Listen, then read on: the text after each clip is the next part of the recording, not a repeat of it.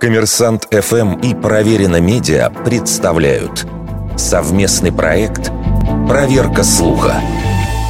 Говорил ли Эйнштейн, только две вещи бесконечны – Вселенная и человеческая глупость. Но я не уверен насчет первого. По данным портала Quote Investigator, самое раннее упоминание этого оборота в печатных источниках – книга психиатра Фредерика Перлса, вышедшая в 1942 году.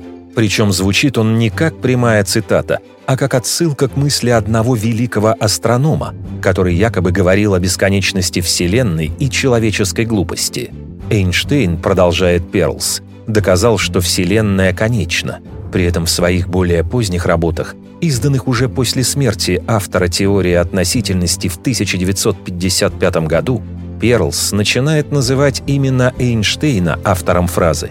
Более того, очень похожие выражения можно встретить в текстах, появившихся до книги Перлса. В журнале 1915 года приводится цитата французского философа Эрнеста Ренана – не звезды дают представление о бесконечности, но глупость человека. При этом высказывание Ренана встречается в разных вариантах и не обнаруживается в его собственных текстах.